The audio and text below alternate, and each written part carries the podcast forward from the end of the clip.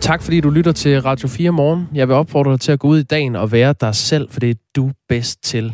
Her i studiet er øh, Kasper Harbo og øh, Jakob Grosen. Ja, velkommen ja. til... Øh, der, det er tirsdag. Ja. Der er en grad varmt, så det stiger ligesom til hovedet. Vi skal vende os mod øh, finanslovsudspillet, der kom i går. Fremover, mm. øh, en del af det, skal der højst være 26 elever i de små klasser. Det er ambitionen i hvert fald i aftalen, som regeringen, støttepartierne, Alternativet og kristendemokraterne står bag.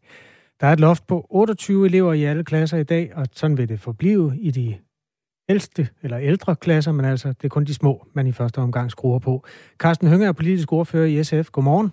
Morgen. Hvordan er I nået frem til, at 26 øh, elever er en fornuftig grænse? Det var, det, det var det, vi kunne opnå. Altså, SF havde hellere set, at den var blevet lavere, og vi har hellere set, at den havde gældt i flere klassetrin frem over, i stedet for kun fra 0. til 2. klasse. Men det her, det er et kæmpe fremskridt. Øh, vi har i overvis diskuteret, og SF har i overvis argumenteret for, at vores unger, de skal have en bedre start på livet.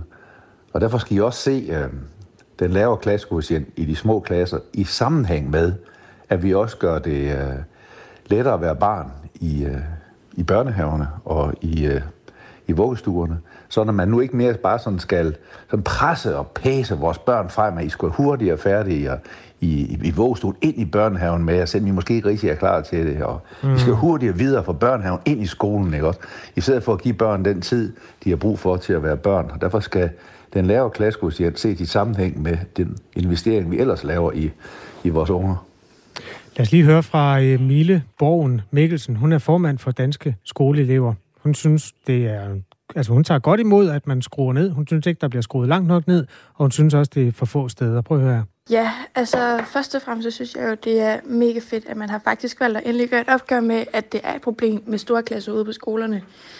Men når en drøm også har været en drøm, så kan jeg jo ikke bare øh, stoppe med at, øh, at bare at stoppe den, fordi det er jo sådan, at jeg altid har ønsket, at der skulle være 24, øh, maks 24 elever i en klasse, og så både fra 0. til 10. klasse.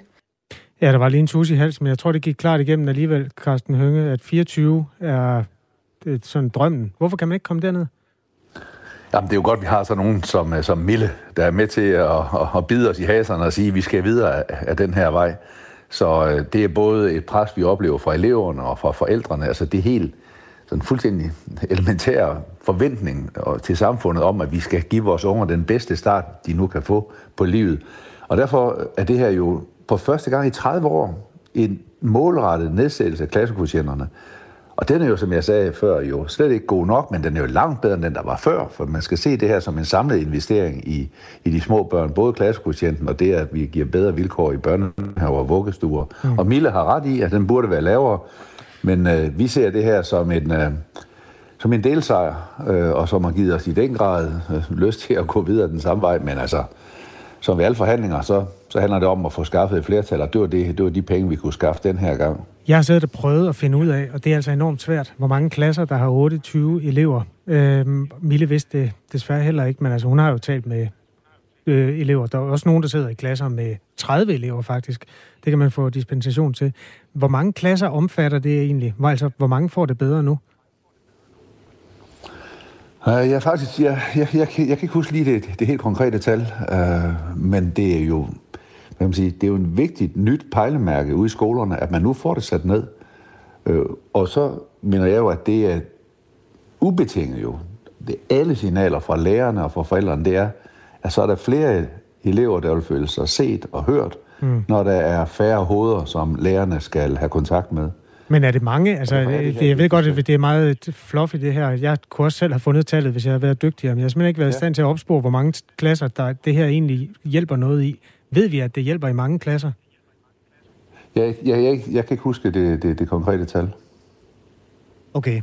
Men, men som du selv sagde, det er jo en rigtig god journalistisk opgave, sådan en kold dag som i dag, mm. lige at sætte sig ned og researche på det, ikke? Jo, jo, og det, altså, jeg tager fuldstændig ansvaret på mig, men jeg tænker også, det kunne også være, at I havde gjort det, det her ud fra et eller andet oplyst ja, grundlag. Sådan det har det... vi også. Jeg kan huske bare ikke tallet. Nej, fair nok. Okay. Øhm, hvad er så næste skridt? Altså, det her det er jo ikke nok, siger alle, vi har talt med. Jo, men det næste skridt, det er jo både, at det skal være lavere i, i de små klasser, og så vi skal have det strakt ud over, ud over anden klasse. Fordi som Mille jo rigtig nok siger, at der er jo mange andre elever i de højere klassetrin, som også kæmper med, dels fysisk nogle gange ikke kan være inde i klasserne simpelthen, hvor, hvor brugerne står så tæt ved hinanden, at man ikke kan komme rundt. Det giver et dårligt indeklima, der gør, at ja, de elever, der i forvejen sådan, måske kan være lidt stille i det, og ikke lige øh, den, der, der, der, der sørger for at, at, at blive hørt og blive set, at de også får en chance for at få lærernes opmærksomhed. Og derfor er det her jo en utrolig vigtig øh, kamp, der, der nu har fået i hvert fald en del sejr. Altså, vores, vores børn skal have en bedre start på livet, og især de øh, børn, der, ja, der starter livet sådan bagud på point, når de kommer i skole. Altså, hvis de så også kommer ind i en, i en megaklasse, eller hvis de er blevet mm. pæset frem fra vuggestue til børnehave, fra børnehave til skole, at der siger vi nu, ah, vores øh, små børn, de har brug for lidt mere ro på. Ja. Carsten Inge, vi har øh, verdens bedste lyttere, og der er en her, der skriver med noget viden, som øh, det kan være, du også øh, lægger ind med. I Aarhus Kommune er den økonomiske tildelingsmodel skruet sådan sammen, at skolerne har et incitament til at ramme 28 i klasserne. Bliver den slags modeller så også ændret ude i kommunerne? Altså, det, der er vigtigt for os fra, fra Folketinget, det er, at vi giver pengene til kommunerne, og det, vi gør det målrettet, så når vi siger til, til kommunerne, I kan lave jeres modeller, som I kan, vel, men I kan bare ikke putte flere end 26 elever ind i de her klasser, hvor det tidligere var 28. Men vil de stadig blive honoreret for at have store klasser? Nej, det vi gør her, det er, at vi lægger et låg ind over. Ja, altså, vi siger, I kan ikke komme højere op end det. Nej. Og det, som vi gør med minimumsnormeringerne, det er lidt den samme diskussion, ikke? Altså, hvordan, får, hvordan håndterer kommunerne det derude? Men det, der interesserer os fra, fra Folketinget, er, det er jo ikke gået ned fuldstændig og detaljregulere i alt, men vi siger til kommunerne, i den her situation, der må ikke være mere end 26 elever, maks 26 elever i de små klasser. Ligesom vi siger, at der skal være minimumsnormeringer i vores vuggestuer og i vores børnehaver. Og hvordan man så håndterer det ude, ude i kommunerne, der finder de deres modeller, men nu sikrer vi i hvert fald fra Folketingets side, at her i første omgang, at de små elever kommer ind i mindre klasser. Mm. Der er også en, der skriver her, det batter jo ikke. Om der er 28 eller 26 elever, er jo ligegyldigt. Vi skal ned på 20 til 22 elever. Jo, men altså, så kan man sige, så, så nytter det slet ikke noget at gå i, gå, gå i gang med nogen som helst forbedringer. Sådan hænger det jo ikke sammen. Altså, det hænger sammen på den måde, at vi kan få nogle sejre, der nu gør, at vi sætter det ned. Og jeg synes, at det ville være lidt ærgerligt at sige, det kan ikke betale sig at sætte det ned fra 28 til 26, fordi det burde være 24. Altså, nu har vi fået det sat ned, og næste gang er det et krav for SF igen, at vi får sat klassekvotienterne ned.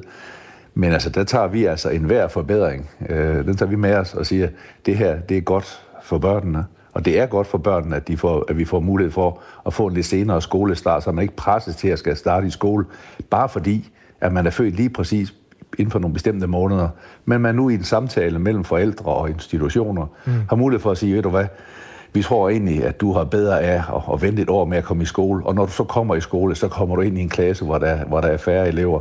Det er lidt så et andet spor, sige, Carsten at, øh, Hønge, men det er bestemt nej, også interessant. Det handler om at investere i vores små børn. Ja, okay, og det kan jeg godt uh, se den sammenhæng. Jeg vil gerne blive i forhold til, uh, når vi taler, hvad man tilfører økonomisk, fordi vi skal lige nå et klip også med skolelederforeningens formand, Claus Hjortdal, så skal du nok få lov at svare bagefter. Vi, vi spiller lige det. Øh, sagen er den, at fra skoleledernes øh, synspunkt, så vil det være endnu bedre, hvis man brugte pengene, så flere skoler får gavn af dem. Øh, fordi dem, der får gavn af det nu, er jo kun de skoler, der har 28 elever i de yngste klasser. Ja, det kan lyde mærkeligt, at vi ikke går ind for, at der skal være færre elever i klassen, men, men øh, vi mener ikke, den prioritering, man tager i forhold til, hvad man gerne vil have ud af det, er, er den rigtige. Og det, det lyder mærkeligt, men, men øh, noget af det, vi slås med i skolen i dag og har som stor opgave, det er at finde det rigtige tilbud til de rigtige elever. Det vil sige, at vi har nogle, øh, vi har nogle problemer omkring inklusion, vi har nogle problemer omkring særligt udsatte børn og unge, vi har nogle problemer om, om så, særligt sårbare børn og unge. Mm. Og der hjælper det her altså ikke rigtig nok. Ja, Carsten Hønge, der bliver bedt om flere penge på flere forskellige måder, men altså, er det her det rigtige sted at starte med de relativt få siger skolelederforeningen. Øh, skoler, som har 28 elever i de største klasser, øh, er de yngste. Nej, jeg synes jo, Claus Hjortdal sætter fingeren ned på et øh, meget, meget ømt punkt. Altså, at vi i vores skole kæmper med udfordringer, der har at gøre med inklusion, som øh, Claus er inde på. Øh, og vi har jo en række udfordringer for, at vores børn får mest muligt ud af deres skolegang. Her, der siger vi bare, nu laver vi et, en, en, en indsats, der handler om at give børn den bedste start på livet. Fordi går det galt i begyndelsen, får du en helt skæv start med at gå i institution eller ved at gå i folkeskole, så er der så mange ting, der går galt bagefter. Så derfor vælger vi, synes jeg, vældig fornuftigt at starte i starten. For hvis du får en god start, så sandsynligheden for, at det går bedre fremad, også i forhold til inklusion, også i forhold til, hvordan man i øvrigt klarer sig, den er jo langt bedre, end at vi sætter ind der, hvor det allerede er gået galt. Men jeg vil jo give Claus Jordan fuldstændig ret i, at der er brug for den her nye måde at se på, hvordan vi kan rumme flere elever. Det er bare en diskussion, der også handler om at skaffe flere penge, som jo SF står på tæerne for hver dag. Men jeg synes jo igen, det vil være synd at tale ned, at vi nu giver nogle flere børn en bedre start i, uh, i institutioner og i folkeskole, med at der også er andre udfordringer. På den måde kommer mm. vi aldrig rigtig ud af stedet, hvis, hvis ligesom, nu skal vi løse det hele på den perfekte måde på én gang. Sådan fungerer det bare sjældent i politik. Tak skal du have, Carsten Hønge. Ja, velbekomme. Politisk ordfører for SF, som altså udlagde sit syn på øhm, ja, den del af finanslovsaftalen, der handler om folkeskolen. Klokken er 16 minutter over 8. Og vi går videre til en øh, anden øh, del af finansloven. Der er nemlig på øh, hjælp på vej til en af Danmarks største turistattraktioner. Den blå planet i Kastrup den blå planet har været hårdt ramt af coronanedlukningen, der har øh, skåret kraftigt i antallet af besøgende. Og det har betydet, at akvariet har været lukningstroet. Men nu er der øh, på finansloven afsat 11,5 millioner kroner øh, til øh, Den Blå Planet det kommende år. Jon Didriksen er administrerende direktør for Den Blå Planet. Godmorgen. Godmorgen. Hvordan kan de her 11,5 øh, millioner kroner hjælpe Den Blå Planet? Jamen, vi er jo, som du selv nævnte, en stor turistattraktion, hvor vi normalt har over 300.000 internationale gæster, og de er her jo ikke i øjeblikket. Det svarer til en omsætning for os på en 50 millioner kroner om året, så vi er hårdt ramt på den måde. Og det vil sige, at vi manglede 30 millioner næste år til at kunne fortsætte driften. Vi har selv skaffet de 15, og derfor gik vi ud til politikerne og sagde, at vi havde hårdt brug for at øh, en støtte, og vi bad om 15 millioner øh, til at komme igennem næste år. Og det er jo så de 11,5 millioner, vi så har fået, hvilket vi jo er super glade for. Kan I klare jer med dem? Ja, det kan vi godt i første omgang. Øh, det, når man mangler så store beløb, som vi har manglet, øh, så er øh, den her hjælp jo enormt stor. Så de sidste 3,5 millioner er sikker på, at vi nok skal kunne skaffe. Vi har fået en fantastisk opbakning, både fra private og fra virksomheder og fonde, fra de oprindelige parter bag den blå planet. Og den opbakning, vi har fået fra danskerne, vi har set den her sommer, øh, hvor vi bad om deres hjælp, den tror vi altså også nok skal bane os, øh, få os igennem det sidste stykke med de sidste 3,5 millioner, vi mangler til at kunne klare driften næste år. Det kostede 630 millioner at øh, få etableret rammerne for øh, Danmarks øh, største akvarium, altså den blå planet. Bygningerne blev indvidet af dronning Margrethe i 2013 og huser, hvad har I, 21.000 dyr? Ja, det har ja. vi, og 585 forskellige arter, så det er rigtig, rigtig mange dyr og mange arter. Under nedlukningen blev Den Blå Planet så hårdt ramt på grund af et øh, svigtende antal gæster, der kiggede forbi. Øh, og for at overleve har I så blandt andet kørt en ret opsigtsvækkende kampagne i Den Blå Avis, hvor jeg satte en række dyr til salg. øh, det, det er jo mange penge, 11,5 millioner kroner øh, på finansloven. Altså, det er, jo, det er jo alle danskere, der betaler her, øh, Jon Didriksen. Hvad får man ud af det, hvis man ikke øh, bor lige sådan om hjørnet i Kastrup? Jamen, vi har faktisk set under krisen her, at vi har haft besøg fra danskere fra hele landet. Der er en masse i Jylland, der har købt årskort hos os. Så der er faktisk rigtig mange danskere, der også kommer forbi, uanset hvor de bor i landet. Så øh, det her, at vi er Danmarks Aquarium, øh, det dækker faktisk øh, rigtig over ordet. Det er noget, alle danskere kommer til. Og så har vi altså den her meget fornemme opgave med at formidle om alt med livet i havet øh, som vi virkelig tager virkelig seriøst også over for skolebørn, som vi underviser tusindvis af om året. Så den, den, en, den formidlingsopgave, vi har, den undervisningsopgave, vi har, det er altså en, der kommer samfundet til gode i stor stil. Hvad nu, hvis øh, turisterne begynder at vende tilbage næste år, sådan øh, i, i større antal? Hvad, hvad vil det så betyde for jeres økonomi? Jamen, det vil jo gøre, umiddelbart, så har vi jo fået videre Wonderful Copenhagen, at vi først skal forvente, at storbyturismen i København er tilbage på 2019-niveau i 2025. Så vi kigger jo ind i sådan en gradvis stigning øh, som vi håber jo kommer til at starte næste år, og så køre opad de kommende år. Øh, kommer de hurtigere tilbage, så vil vi jo glæde os meget over det, men vi ved jo også, at storbyturisme fra øh, USA og Kina, og hvor de ellers kommer fra, det er noget, der har en meget lang opstartsfase, så vi regner altså ikke med, at der kommer ret mange turister næste år, og det er der heller ikke rigtig andre, der gør. Ikke af den type turister, der besøger sådan nogle steder som vores. Jon Didriksen, øh, tak fordi du var med. Så tak. Altså en øh, glad mand og administrerende direktør for øh, Danmarks største akvarie, Den Blå Planet i Kastrup, som får 11,5 millioner kroner på øh, finansloven. Klokken er 21 minutter over 8 her i Danmark. Du lytter til Radio 4 morgen.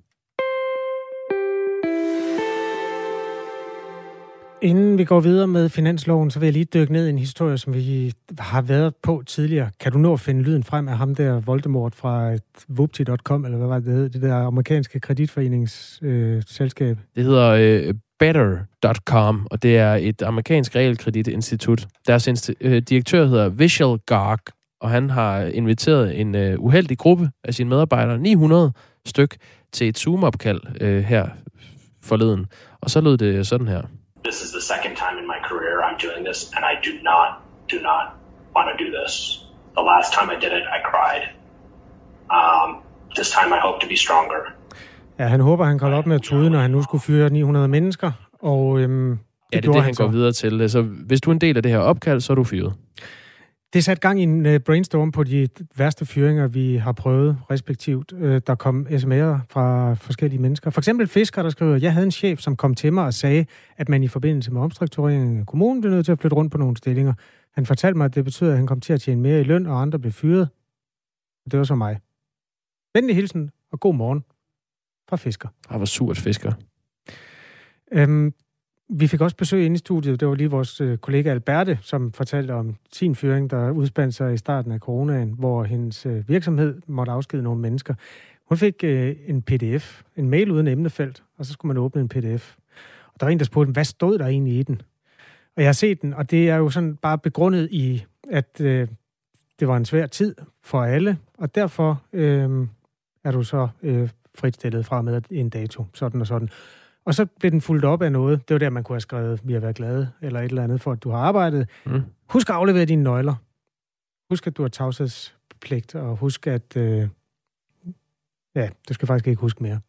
Øh, jo, øh, husk at lige kvittere, at du ikke skal på arbejde mere. Det er det, man på nudansk øh, kalder tak for lort. Det tror jeg faktisk er helt præcist. Øh, Christian, han skriver, hej, jeg sad og hørte Time to Say Goodbye da min chef kom og prikkede mig på skulderen. Lidt ironisk. Vi var 20 ud af 90, der blev fyret, da corona startede, skrev Christian. Oh. Det er aldrig en sjov besked, men den kan være endnu mindre sjov, hvis den som bliver overleveret uden følsomhed. Det var måske derfor, han startede med at sige, at han engang var begyndt at græde, ham der Voldemort. Ja, det kan godt være. Ja, det er altså historien om, hvordan man kan øh, gøre tingene her i 2021.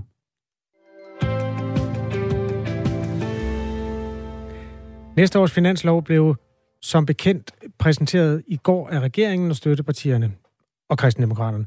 Et af punkterne går under navnet En god start på livet, og det indebærer 100 millioner kroner, der skal bruges til at øge trygheden på de hårdt pressede fødegange rundt om i landet. Det vil stige øh, gradvist og i løbet af de næste fire år. Lis Munk er formand for Jordmorforeningen. Godmorgen. Godmorgen.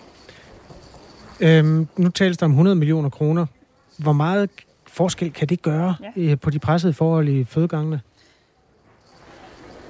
Det håber jeg da i den grad kan gøre øh, en forskel.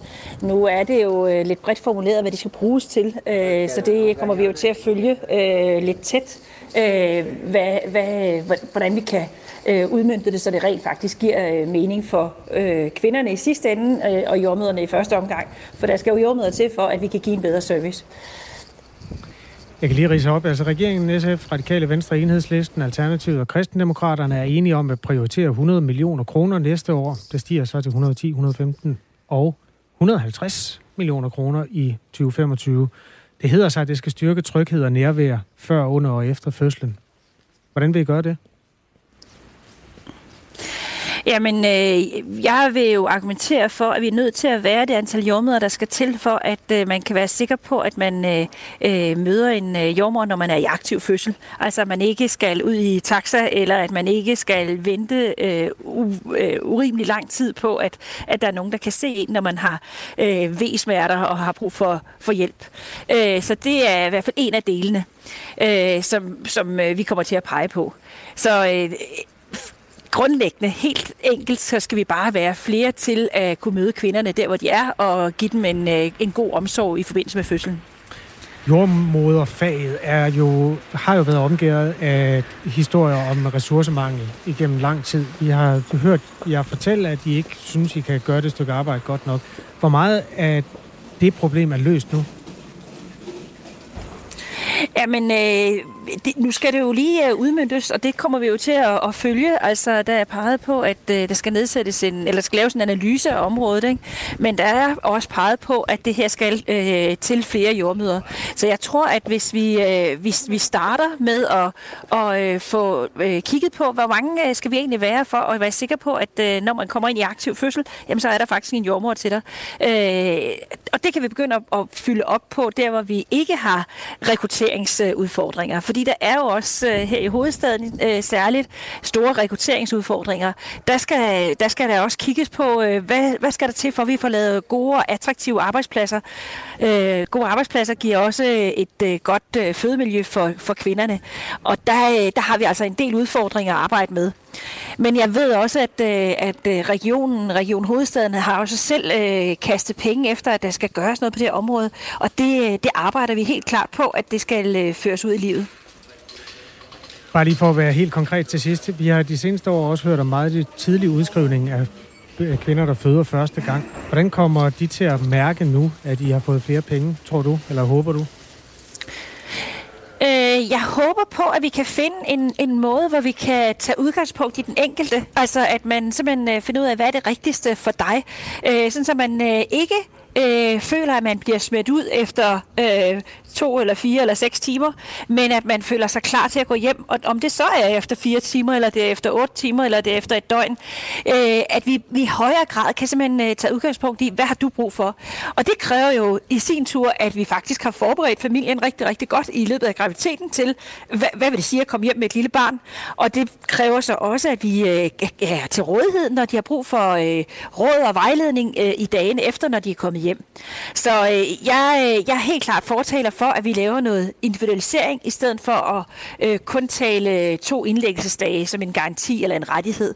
Jeg tror, vi skal se på det enkelte menneske. Det har vi altid brug for, og det giver rigtig mening. Tak, Lis Munk. Formand, formand for Jordmorforeningen, som altså kommenterer på udspillet i finansloven, der rummer et beløb, som starter ved 100 og stiger til 150 millioner til netop den sektor. Der er sms fra Silas. Det er vedrørende øh, måder, du kan blive fyret på. Øh, han skriver, med hensyn til fyringer, jeg fik for lidt over et år siden en fyreseddel på landsdækkende tv, da en statsminister lukkede mit erhverv. Silas er minkavler. Var minkavler. Ja. Tak for den sms. Henrik skriver, jeg havde en chef, hvor vi skulle sidde klar ved telefonerne mellem 11 og 12. Hvis vi så blev ringet op af chefen, kunne vi godt regne med en fyreseddel. Min telefon ringede ikke, skriver Henrik. Det er faktisk en praksis, som jeg også har oplevet på en ret stor mediearbejdsplads, der hedder DR, som jo er til har skulle skære i budgettet, og der brugte man det, man brugte det fænomen, der hed en sendedag. Ja. Fordi man fik ikke at vide, at man var fyret, man fik bare at vide, at vi har i sinde at fyre dig. Mm. Det var en helt særlig konstruktion.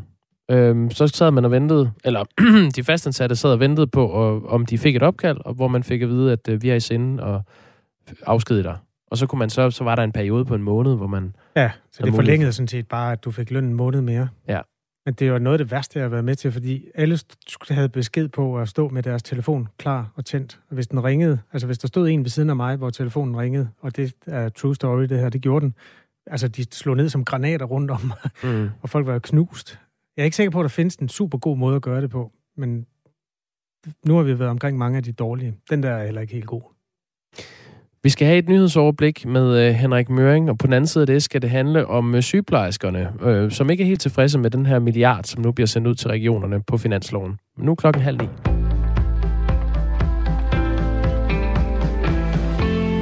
Viborg Kommune udsætter ældre for fare ved at droppe krav om isolation, det siger sektorformand i FOA, Torben Holmand. Det synes jeg er stærkt bekymrende af to årsager. Den ene det er jo, at de risikerer at bære smitten ind til deres kollegaer til, til nogle øh, af de ældre. Den anden det er, at det afspejler vel endelig også, hvor presset ældreområdet er, når man ikke har personale nok. Styrelsen for Patientsikkerhed opfordrer kraftigt til, at personer, der er nære kontakter i tredje led til omikron-smittet, lader sig teste og isolere. Det er dog en anbefaling, ikke et krav. Viborg Kommune valgte i går ikke at følge de retningslinjer for isolation, som gælder for smitte med omikron-varianten. Derfor er 30 medarbejdere i kommunens ældrepleje, der er kontakter i tredje led til omikron-smittet, kaldt på arbejde. De bliver bedt om at møde med heldragt, mundbind og visir. Det duer ikke, mener forformanden. Man bliver simpelthen nødt til at høre andre kommuner, om man kan låne personale for eksempel, eller få, få arrangeret det sådan, så at, øh, at tingene kan fungere. Det kan ikke nytte noget, at man udsætter vores medlemmer for en, en ekstra fare, eller dem, som de virkelig skal passe på, som er de ældre. Alle bør lade sig coronateste, inden de deltager i store arrangementer, for eksempel koncerter. Det siger formanden for Lungeforeningen Torben Mogensen til Radio 4 Morgen. Han mener ikke, det er nok, at folk har et gyldigt coronapas. Vi har en voldsom spredning af smitten i øjeblikket. Hospitalerne er ikke øh, voldsomt presset, hvad angår covid nu, men vi kravler det op af med indlæggelsestallene. Heldigvis igen det, når folk er vaccineret, ser det ud som om det ikke bliver så syge. Men hvis smitten spreder sig voldsomt i samfundet, så kan vi risikere at havne en situation, hvor vi skal til at snakke om nedlukning igen, og det mener jeg, at vi skal gøre alt for at undgå. Forslaget kommer efter supersprederbegivenheder ved for eksempel en julefrokost i Viborg og senest ved en jungkoncert, der blev afholdt torsdag i Royal Arena. Når man begynder at komme ud over den nære familie- og vennekreds, øh, men mødes med en masse fremmede mennesker, øh, så, så synes jeg, at man skal øh, stærkt overveje at indføre over for hinanden, at man tager enten en selvtest eller har en øh, frisk øh, øh kviktest, inden man deltager i, i arrangementet. Coronakrisen har kostet Danmark milliarder i direkte udgifter. Der har været 80 milliarder kroner i coronarelaterede udgifter fra marts 2020 til og med udgangen af juni i år. Det viser en analyse fra Danmarks Statistik. Størstedelen af pengene er brugt på økonomisk kompensation til virksomheder under krisen. Det beløb løber op i knap 60 milliarder. Derudover er der også brugt milliarder på sundhedsområdet, blandt andet på værnemidler og test- og vaccinationsarbejdet. To mænd er i nat ramt i endnu en skudepisode i hovedstaden. På Twitter skriver Vestegnens politi, at betjente er stærkt til stede i et område i Herlev. De to mænds tilstand kendes ikke, og politiet har ikke andre oplysninger i sagen. Der er heller ikke nogen meldinger om anholdte. Skudepisoden er den fjerde på mindre end en uge i hovedstadsområdet. Et vulkanudbrud i Indonesien har kostet mindst 34 livet, det oplyser landets katastrofemyndigheder. Vulkanen Semeru, der udgør det højeste bjerg på den indonesiske ø Java, gik i udbrud i lørdags. Katastrofemyndigheder har tidligere meddelt, at størstedelen af offrene er døde som følge af brandskader. Foruden de 34 ofre er 17 stadig savnet.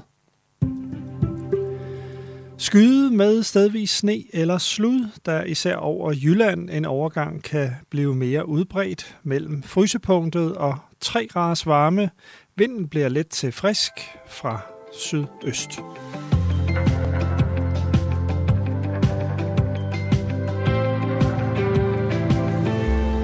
Det var min fødselsdag, og jeg havde lige givet brød i afdelingen. Så fik vi at vide, at vi skulle til møde hos direktøren. Der startede med at fortælle, at han havde gode nyheder. Man havde fundet en ny facility manager. Så jeg blev fyret. Foran mine medarbejdere, og jeg anede intet. Godt, jeg ikke er på den arbejdsplads længere. Venlig hilsen, Morten fra Charlottenlund. Det lyder som en syg kultur, Morten det er øh, en, den ligger sig i slipstrømmen på dårlige måder at øh, blive fyret på. Det startede med en ja, historie fra USA, men øh, det sker også i Danmark.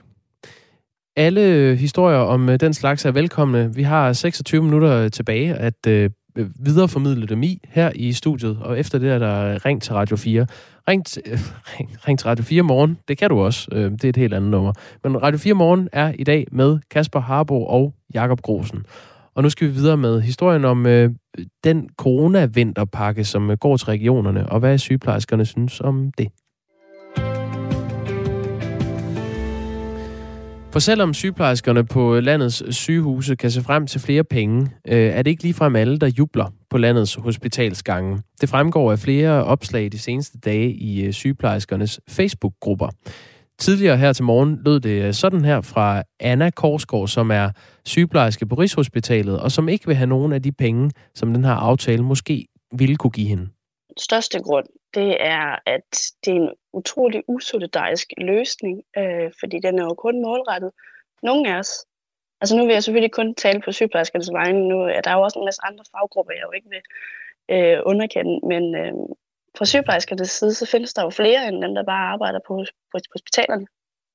Charlotte Bak øh, Mikkelsen er bestyrelsesmedlem og medstifter af Foreningen af Danske Sygeplejersker, som er en øh, interesseforening stiftet for at sætte sygeplejerskernes øh, løn og arbejdsvilkår på den politiske dagsorden. Du er med os nu. Godmorgen. Godmorgen. Kan du forstå, at en sygeplejerske som Anna Korsgaard her fra Rigshospitalet vil sige nej øh, til de øh, penge, som eventuelt kunne komme hendes vej med regeringens øh, vinter-coronapakke? Ja, det forstår jeg virkelig godt. Altså, som forening, så fornemmer vi, at der er meget blandede holdninger til den nye vinterpakke. På den ene side, så er mange rigtig glade for, at politikerne de endelig erkender, at det er en alvorlig situation, der er i vores sundhedsvæsen, og det kræver politisk handling. Og der kan man jo se vinterpakken som et skridt i den rigtige retning. Men altså, når det er sagt, så er det jo en mangelfuld lappeløsning. Altså, de tilbyder en håndstrækning, som er pakket ind i alle de her corona-undskyldninger. Og det er sådan meget misforstået, fordi vores sundhedsvæsen, det lider jo ikke på grund af corona. Corona, det er jo toppen af isbjerget.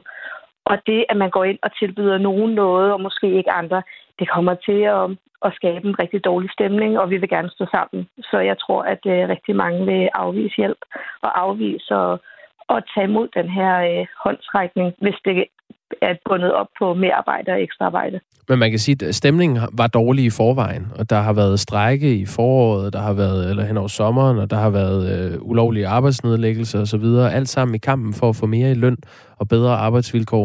Og nu kommer der en milliard øh, ud og arbejde ude i regionerne. Øh, hvorfor skal man ikke bare sige tak til, for det, og så øh, kæmpe videre ellers? Maxime, vi er også glade for, at der endelig bliver taget en skridt i den rigtige retning, men som de selv kalder det, så den her saltvandindsprøjtning. Men hvad hjælper saltvand øh, med en, der er meget syg, og vores sundhedssystem, det er meget sygt lige nu. Det, det lider virkelig. Så det er ikke nok, og det bliver vi nødt til at gøre meget, meget klart og tydeligt. Så vi vil ikke have lappeløsninger, vi vil have nogle holdbare løsninger. Og man kan sige, hvad skal der ske efter den her vinterpakke? Altså, det er jo lidt som at tisse i bukserne. Det bliver hurtigt meget koldt. Skal vi så have en forårspakke? Skal vi have en sommerpakke? Hvor mange pakker skal vi have, indtil at der bliver taget nogle ordentlige beslutninger om en langsigtet løsning? Men der er jo stadig en, en lønkommission, som er sat ned for at kigge på, øh, på uligheden på arbejdsmarkedet, og så på et tidspunkt bliver der øh, vel muligvis handlet på det, eller kommer i hvert fald en konklusion øh, derfra. Og nu bliver der så sendt en, en milliard ud Øhm, kommer I til at opfordre jeres øh, altså, øh, kollegaer i sygeplejefaget til at sige nej til de penge, man kan få tilbudt? Jeg tror lidt, vi har erfaret, at, øh, at sygeplejerskerne derude, det, det kører simpelthen helt til eget liv. Om hvad end vi opfordrer til, så er der det her stærke sammenhold og en, en retning, øh, hvor, hvor folk står sammen. Så jeg tror, hvad end hvad vi går ud og, og anbefaler eller ikke anbefaler, så, øh, så har det helt sit eget liv. Så jeg tror egentlig mere, at vi gerne vil bare beskrive, hvad er det, der sker, hvad er det, vi ser, og lade det være op til de forskellige, hvad, hvad der føles rigtigt for dem.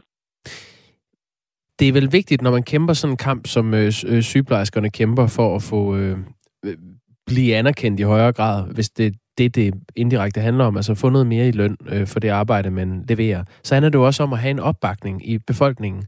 Kan du forstå, hvis der øh, står nogen uden for sygeplejefaget og kigger på sygeplejerskerne og tænker, det var da utaknemmeligt, nu bliver der sendt en million, øh, en, million, øh, en milliard undskyld, skattekroner ud, øh, hvor en del af dem går til sygeplejerskerne, og så er de stadig ikke øh, tilfredse? Ja, det, det kan jeg egentlig godt forstå. Der har også været sendt en masse misinformation ud i, i hele den her strækkekamp, vi havde. Øh, så jeg kan godt forstå, hvis mange sidder og tænker, at, at sygeplejerskerne simpelthen bare er nogle, nogle brokhoveder, der aldrig bliver tilfredse. Men, men altså, penge er selvfølgelig bedre end honninghjerter, det er klart. Men der er ikke noget, der er løst, så der er ikke nogen grund til at juble, og der er ikke nogen grund til at læne sig tilbage og sige, nu er alt godt. For det er ikke godt, og det er faktisk også patienterne, vi kæmper for. Men der, der er vel heller ikke nogen, der siger, at det er godt. Øh, det er vel mere, fordi nu, nu kommer den her, jeg bliver ved med at gentage en, øh, beløbet på en milliard, men det er jo en milliard ja. skattekroner, som, øh, som er på øh, finansloven, og som, som skal ud til øh, regionerne og give en eller anden form for, nu, nu må vi se, om det bliver et øh, tillæg for at arbejde over, eller en bonus, eller hvordan regionerne nu finder ud af, at, at det skal foregå. Men det er jo, det er jo mange penge, der øh, bliver sendt ud ekstra. Det er det, og man kan sige, at de har måske købt noget tid, måske har de ikke. Det må tiden vise. Men altså, vi vil bare gerne kaste bolden tilbage til politikerne og spørge, hvad er det næste skridt? Altså, hvad er jeres bidrag til en holdbar løsning, og ikke bare til en lappeløsning? Og så er der også hele det her, den her problematik i forhold til, at at det, men hvis man forestiller sig en, en ballon med en masse huller i, jamen, så lapper de et hul nu, men hvad med alle de andre huller? Luften, den siver ud alligevel. De kigger højst sandsynligt ikke på psykiatrien eller eh, primærsektoren, og man kan sige, at hvis vi skal holde os til de her coronaundskyldninger, at det er det, der ligesom er, er det store problem, så er det jo fuldstændig forfejlet, at primærsektoren den ikke er medtænkt. Hjemmeplejen derude, de har jo et kæmpe, kæmpe arbejdsbyrde i forhold til coronapatienter. Og patienter bliver udskrevet tidligere og tidligere, fordi der er så stort pres på hospitalerne, men det betyder jo også, at presset rykker ud i kommunerne, og de er alligevel ikke medtænkt. Det er jo, det er jo rystende faktisk. Formålet er, at det skal være til gavn for patienterne og skabe bedre forhold til vores ansatte, så vi samlet set kan løfte vores sundhedsvæsen. Det var måden, øh, finansminister Nikolaj Vammen præsenterede den her aftale på. Tror du, han opnår det? Nej, jeg kan simpelthen ikke se, hvordan så kortsigtet en plan man kan gøre noget for altså arbejdsvilkår, fastholdelse på den lange bane, eller få nye sygeplejersker til faget. Altså, det er jo som sagt lidt som at tisse i bukserne. Øhm, man får måske nogen til at holde ud lidt endnu, men hvad, hvad sker der så bagefter? Øhm, der, der mangler virkelig en, en løsning. Og, jeg kan, og igen, vi anerkender, at de prøver at at skridt i den rigtige retning, men det er ikke godt nok. Det er ofte sådan, at når man tisser i bukserne, så skal man tisse igen øh, på et senere tidspunkt. Vi må se, hvordan det går, ja. Charlotte Bak øh, Mikkelsen. Tak fordi du var med her. Jamen, velbekomme. Altså bestyrelsesmedlem og medstifter af Foreningen af Danske Sygeplejersker. Det var en overraskende oplysning, du kom med til sidst. Det var jeg ikke klar over.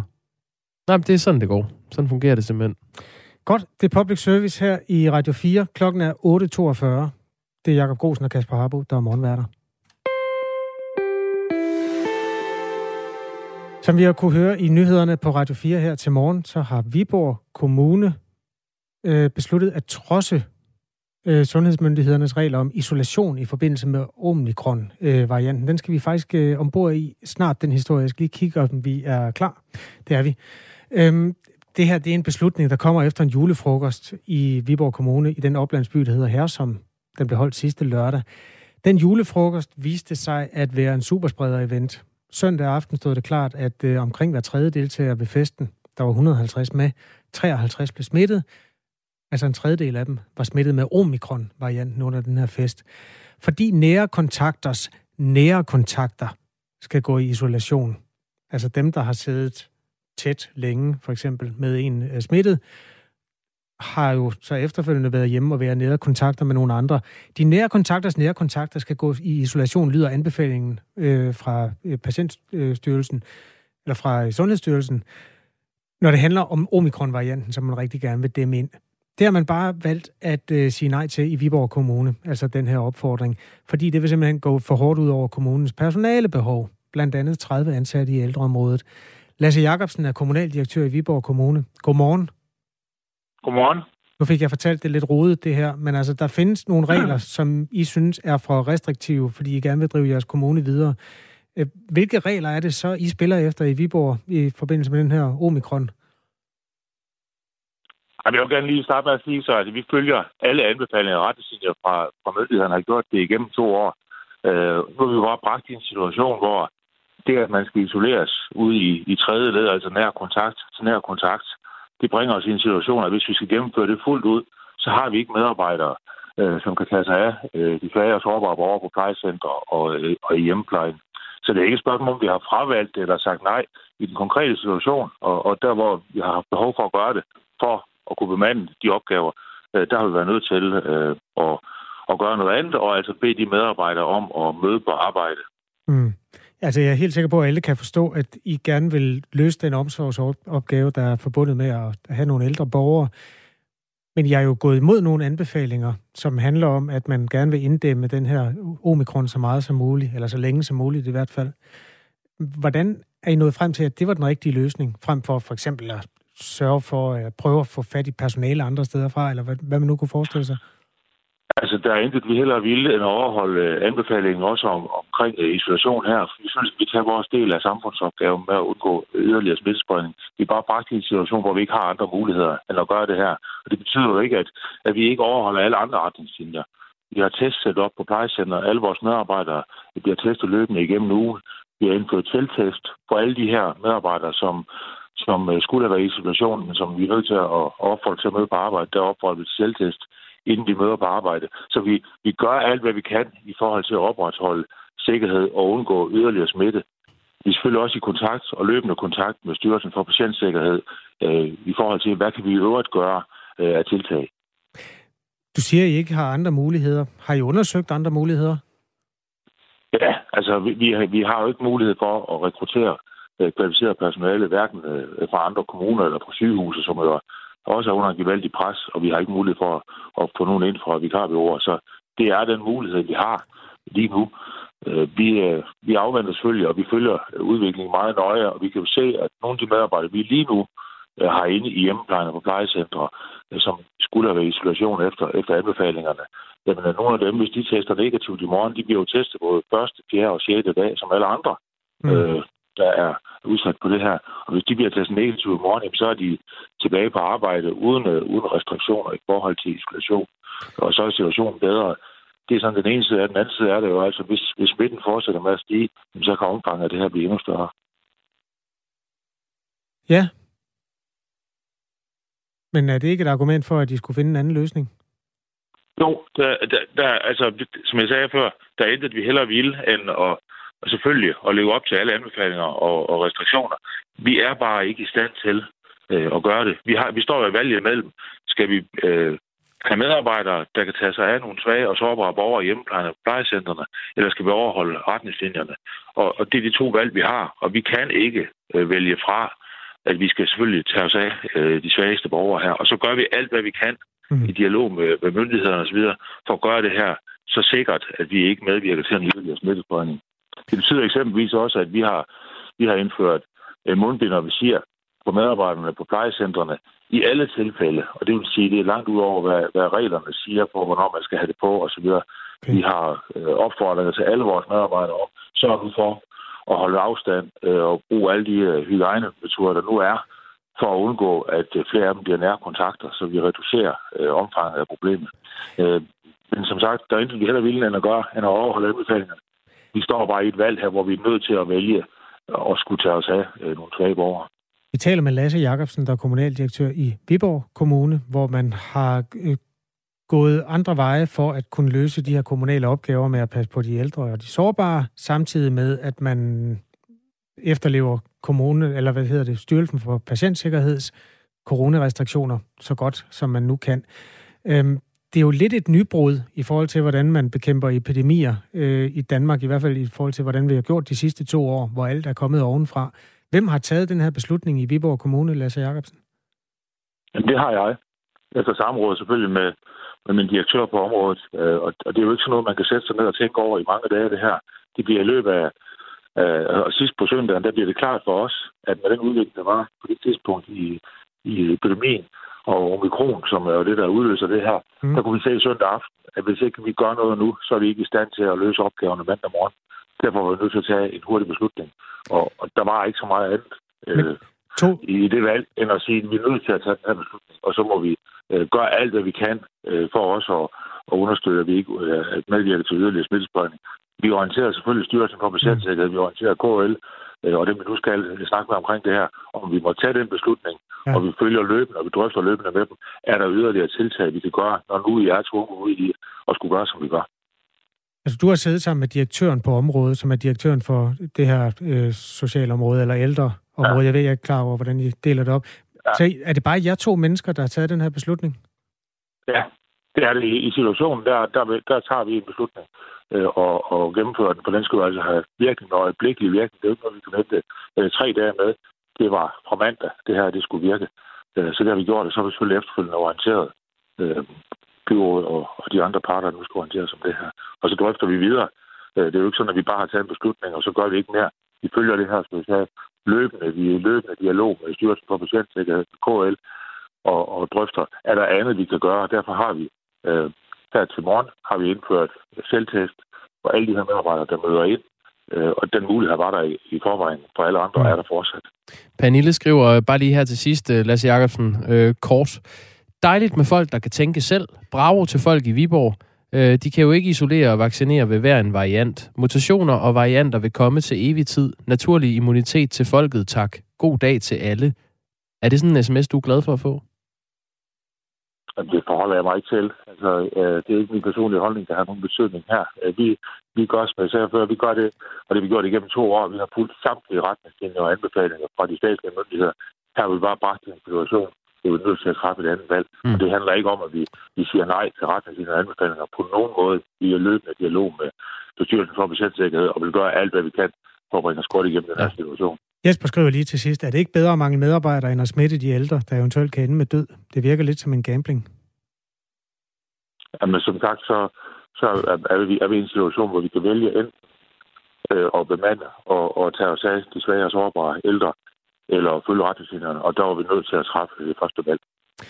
Tak fordi du vil gøre redde for jeres overvejelser, Lasse Jacobsen. Tak lige meget. Kommunaldirektør i Viborg Kommune. Klokken er 8,5 minut i 9. Radio 4 undersøger, fortæller de svære, vigtige og relevante historier fra din hverdag og vores samfund. Lyt med på hele historien om forsvarets forurening med det giftige og kraftfremkaldende kemikalie PFOS. At man så ikke har været åben med det, det har jeg det sgu dårligt med. Radio 4 undersøger. Lyt med på torsdag kl. 13.05 eller efterfølgende som podcast, når det passer dig. Radio 4 taler med Danmark. Med flere end 2,5 millioner nye smittetilfælde hver syvende dag, og en begyndende tendens til, at øh, flere af dem konstateres at være med omikron-varianten, har Europa taget fat på endnu en vinter i coronaens navn. Smitten er på ugebasis steget med øh, mere end 20 procent i Italien og Spanien og Frankrig. Og lige præcis Frankrig øh, lukker man så diskoteker og natklubber i fire uger på grund af et stigende antal coronatilfælde, som lægger pres på landets hospitaler. Vi har i øh, Frankrig en øh, dygtig journalist, som vi ringer op, når der er noget at berette om derfra. Det er Dyvike Vestergaard Johansen. Godmorgen. Godmorgen. Hvordan reagerer franskmændene på nye restriktioner?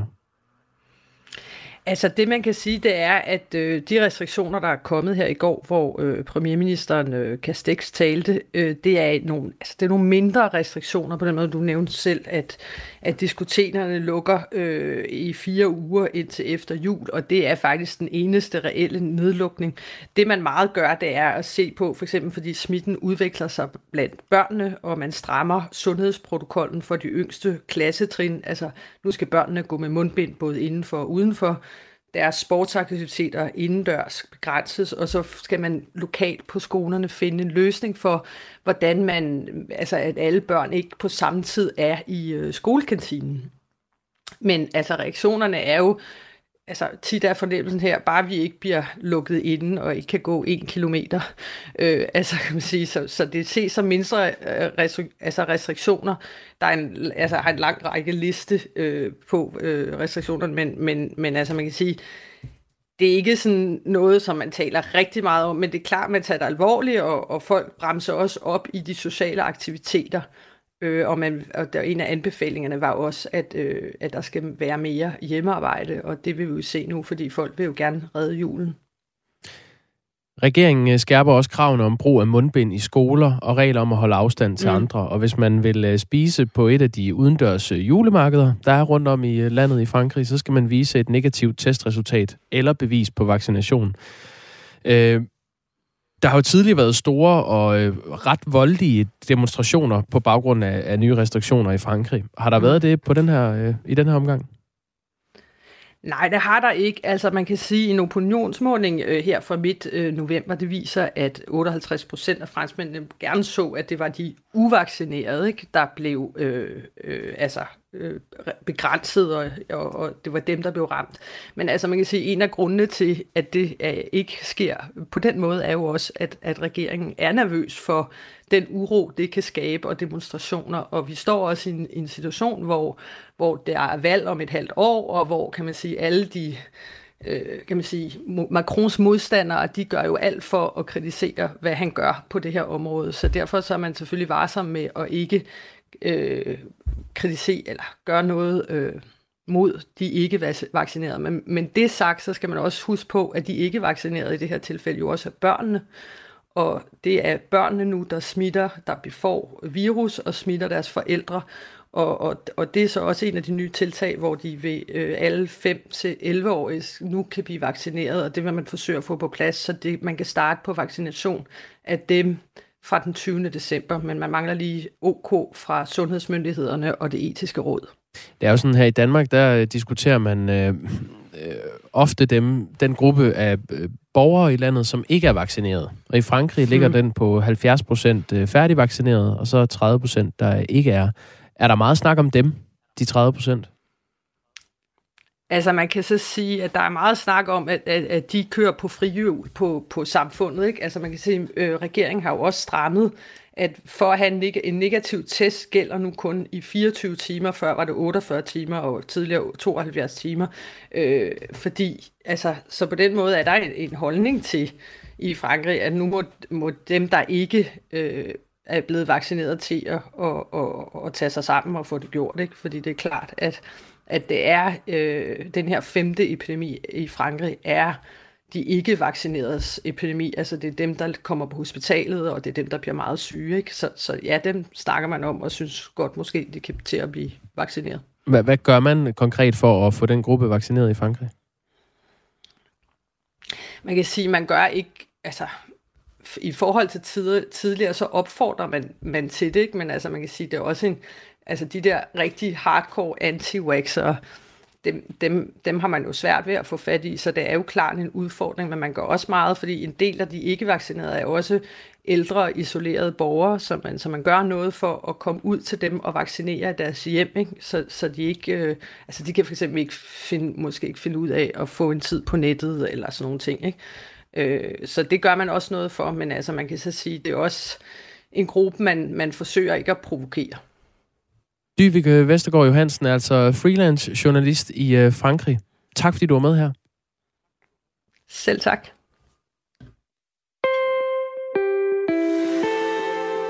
Der er to og et halvt minut til klokken slår ni, hvor der er nyheder med Henrik Møring. Derefter ring til Radio 4. Vi kan godt nå en lynudgave af fødselsdagskvisten. Ja. Er du klar? Ja, ja. Jeg er ikke sikker på, at vi når fem spørgsmål, men det er alligevel meget sjældent, du har fem rigtige, så det gør ingenting. Nej, det er det ikke.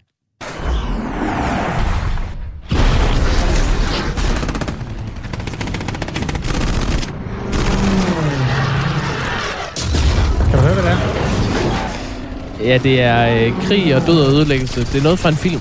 Ja, det er det. Det er, at man har genskabt det i en film, som kom i 2001. En af de mest ikoniske og også meget forfærdelige krigshandlinger i verdenshistorien har 80 års dag i dag. Japanerne angreb ud af det blå flådebasen. Pearl Harbor. Nej.